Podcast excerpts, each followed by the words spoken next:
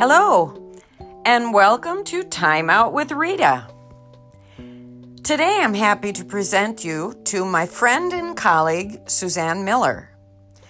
Suzanne and I taught English as a second language together at the Milwaukee Area Technical College for quite a few years, and we continue to work together as consultants in Act Two educational consultants.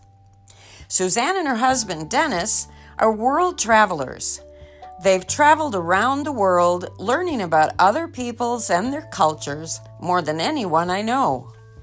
This has contributed to Suzanne's better understanding of our ESL students and the difficulties they face needing to learn a new language in order to successfully live in a new land. Suzanne is with us today to talk about our very American holiday, or is it? Halloween. Even here in the United States, there is disagreement over what Halloween is all about. So we'll say hello to, and welcome to Suzanne and ask her just how she explains this holiday to people not born and raised in the United States. But first, we'll have a word from our sponsor.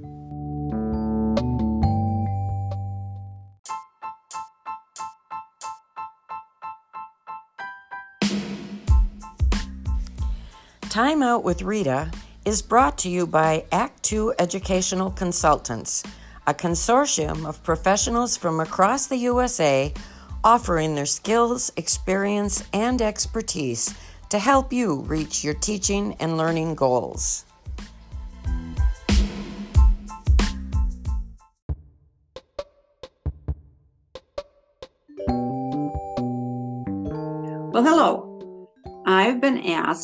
To explain Halloween to people new to this country?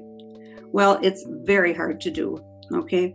For some people, it's a fun event, especially for children. They love trick or treating and they like wearing costumes.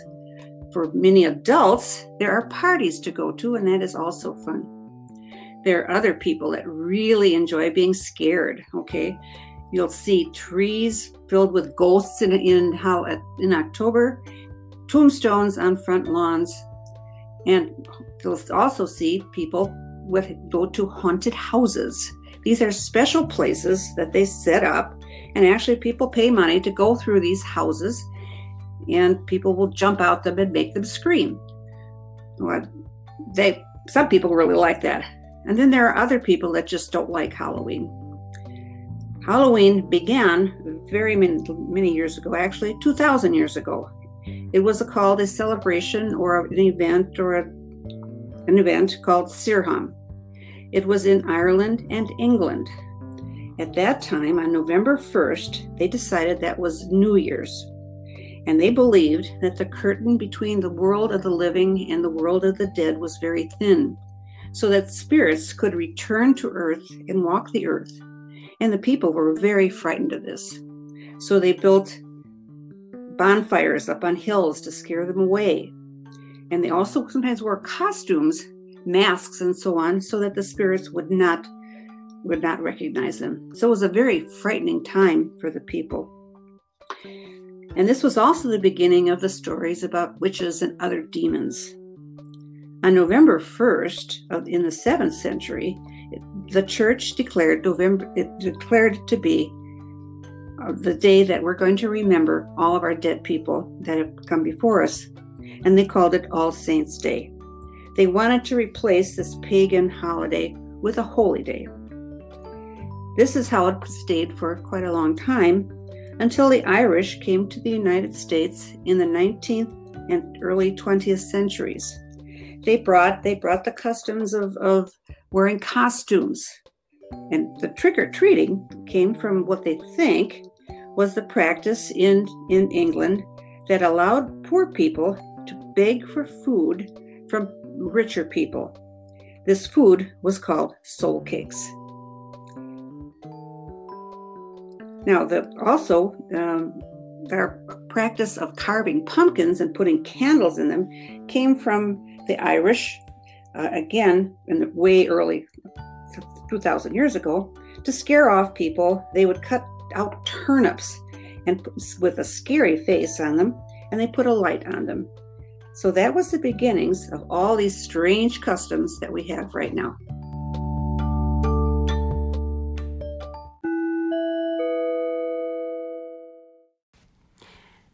Now, we have some questions for you based on the first part of our program. Number one How many years ago did what is now known as Halloween begin? Was it 200 years ago? Was it 2,000 years ago? Or was it 12,000 years ago? Number two, why did the church choose November 1st as All Saints' Day? Was it to replace the pagan holiday? Was it to celebrate New Year's? Or was it so that children wouldn't have a reason to go trick or treating?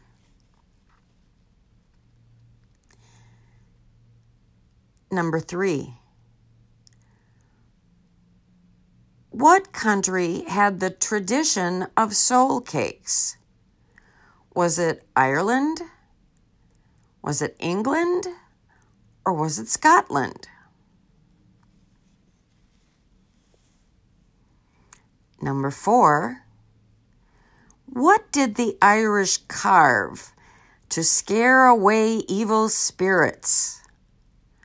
Was it a potato? a pumpkin, or a turnip? The answer to these questions will be found at the end of our podcast.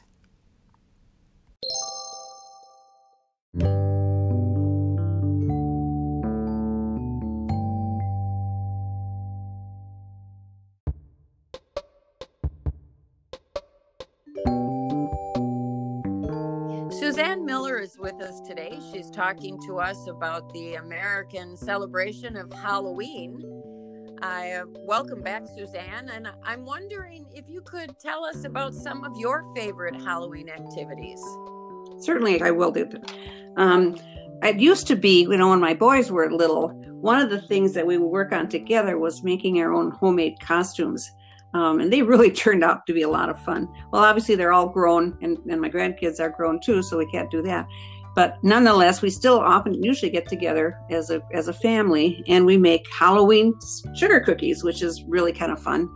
Um, and then we also carve pumpkins uh, for the for the Halloween type time. Um, I enjoy I enjoy very much um, when the kids come and trick or treat. Uh, a lot of times they're very, very little and they come up to the door and they, they don't know exactly what to do, but they come and their, their parents coach them and they're always come with their parents. I never see little kids off by themselves. And they come to the door and they'll say trick or treat and I'll give them a treat and they they thank you and then they go away and it, it's that's a lot of fun. So I really enjoy that as do I. Well, Suzanne, have the Halloween celebrations changed over the years? Uh, really, it does seem to be. Um, now they spend much more money um, on Halloween decorations and parties and so on, almost as much as they said, and I can't hardly believe this, as they spend for Christmas. Um, all the how if you when you go by and you see all the various lights and the decorations, and a lot of people make uh, have large uh, Halloween uh, parties. Um, and of course, you have to have a lot of food and and uh, something to drink. Yeah, so they spend they, they spend a lot of money between all these all these types of things. Yeah. Well, what do you think Halloween is going to be like this year with the COVID nineteen oh, issue? Yeah. Oh boy. Um, I just read in the paper that uh, Milwaukee is canceling their trick or treat time so they're not going to be, they don't want kids to come. Now, I live in Greendale and they haven't said anything yet about it. And I was thinking, you know, if I were a parent, I guess I would worry because uh, you don't know all the different places that you would go to uh, where your kids might be exposed. If somebody in that house did have COVID and they didn't know it, which they might possibly not know it, Um, mm-hmm. so I would I would worry about it. I then the the so suggestion was, and I might do this if there are kids coming, uh, to just leave a, a bowl of treats out in the out in the front porch, and they can get their own. So I don't know how many people, how many kids will come. Well, I guess we'll just have to wait and see. I might be left with an awful lot of candy and, and uh, little bags of uh, bags of chips and so on that I was going to give away. So I, I, I know it's not going to be the same um, as it has been in other years. So not nearly as much fun. Well, I I bought some little individual bags, and what we're going to do because we live in Milwaukee, but the neighborhoods I think are individually going to kind of form their own little Halloween trick or treating. And so I'm told that my neighborhood is going to have something like that. So I just bought some little bags that I'm going to wrap individually, put candy in there, and, and I'll leave them out on the porch mm-hmm. because I don't want to get sick either. Right. And there's always the possibility that one of the children is carrying, mm-hmm. You know, the the infection. So uh, we just have to we just have to kind of roll with it, I guess, yeah. and keep ourselves safe, keep each other safe, mm-hmm. and and still try to enjoy enjoy the the season. So thank you, Suzanne. This was great. I learned a lot by listening to the some of the history of Halloween. And I'm sure our listeners will also uh, be happy to know something about the origin of this celebration and and something about the way we have interpreted it in our own our own style here in the United States. So thank you very much, and I look forward to having you visit on another occasion and and enlighten us about some of the other holidays. It's been my pleasure. Thank you. Great. Thanks, Suzanne. Bye. Bye.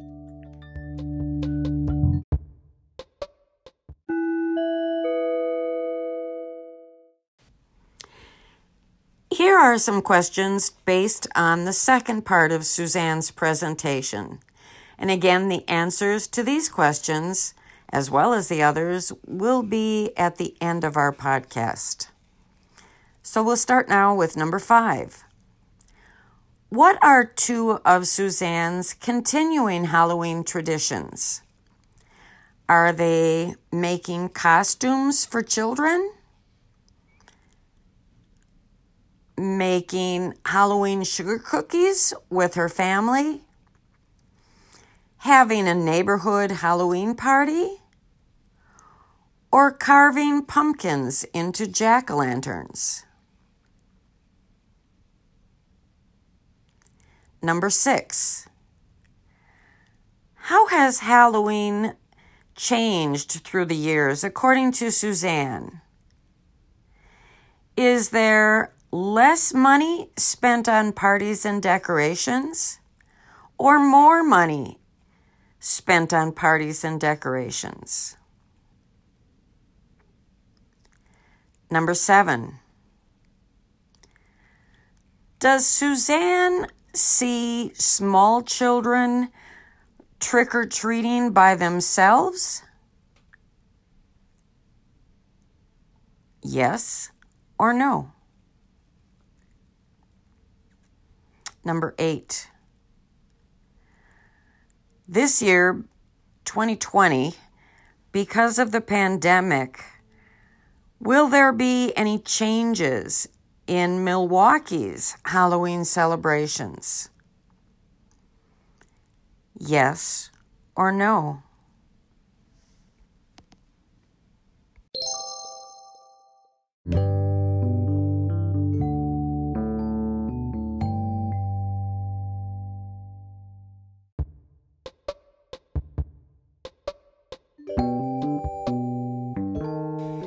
That's a wrap for this edition of Time Out with Rita.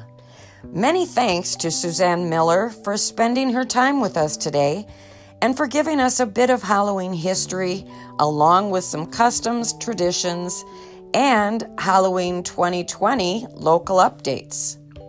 Join us for our next episode of Time Out with Rita when we will be discussing how we elect a president here in the United States.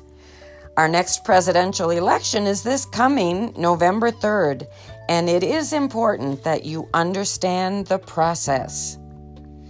I look forward to being with you next time. Bye for now, everyone. Peace.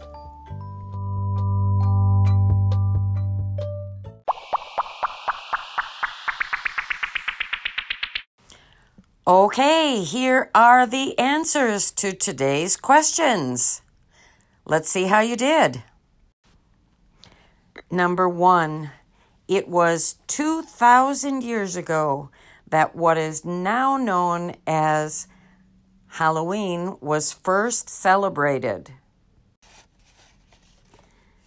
Number two, the church chose November 1st as its All Saints' Day to replace the pagan holiday. Number three, England is the country that has the tradition of soul cakes. England. And number four, the Irish used to carve turnips in order to scare away the evil spirits. Number five, Suzanne's continuing Halloween traditions are making sugar cookies with her family and carving pumpkins. Number six, according to Suzanne, Halloween has changed in that people spend much more money now on parties and decorations than they used to. Number seven, Suzanne said that she does not see small children trick or treating alone. So the answer to number seven is no. And number eight, will there be changes in Milwaukee's Halloween celebrations? The answer is yes. There was the announcement that Milwaukee will not be having trick or treating. I mentioned that there would be some neighborhoods sponsoring their own trick or treating. But as far as citywide trick or treating, Milwaukee has canceled it. Of course, that's because of the pandemic, and we hope that next year life will go back to normal and that we will be able to have trick or treating. So, those are the answers to today's questions. I hope you did well.